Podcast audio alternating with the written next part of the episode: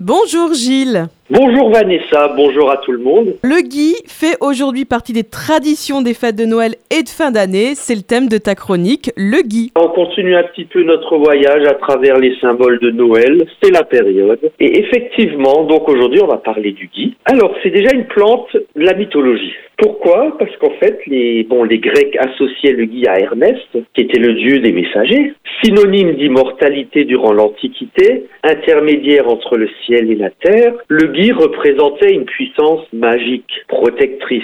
Mais il possède aussi la réputation mystérieuse de pouvoir ouvrir les portes des mondes inférieurs. Donc le Gui était une plante sacrée pour les Celtes. D'ailleurs, les druides croyaient que le Gui était semé sur le chêne par une main divine et voyaient dans l'union entre leur arbre sacré et ses rameaux toujours verts, un symbole d'immortalité. Or, c'est quelque chose qu'on imagine très bien quand on voit en hiver les arbres qui sont complètement dépouillés et qu'on voit le gui bien vert sur ces arbres. Alors, pourquoi le gui est symbole de la nouvelle année ? Alors, le sixième jour de l'année celtique, les druides allaient couper le gui. Donc, un druide vêtu de blanc qui va dans la forêt pour y cueillir le gui sacré avec une serpe d'or. Le gui était reçu dans un drap de lin, d'une blancheur immaculée, tendu par des vierges, car il ne devait surtout pas toucher le sol pour conserver ses pouvoirs. Enfin, c'était, c'était tout un rituel. Quand le gui était coupé, bah, le druide s'exclamait « O Gil Adeu », une expression qui signifiait littéralement que le blé germe. Alors cette expression, symbole du renouveau du soleil, a donné par déformation l'expression « O Gui l'an neuf ».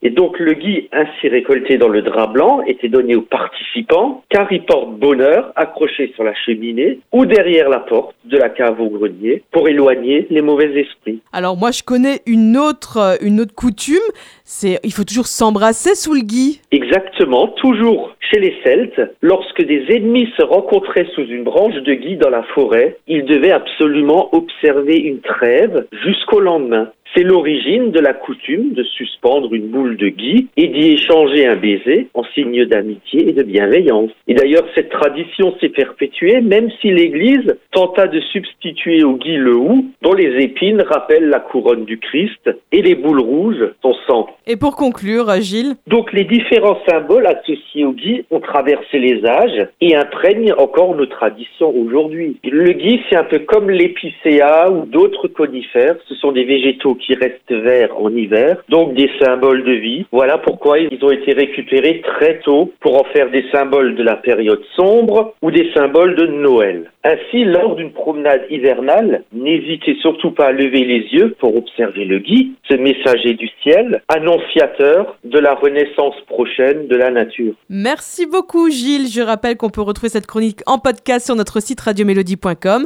et je te dis à la semaine prochaine. Avec plaisir.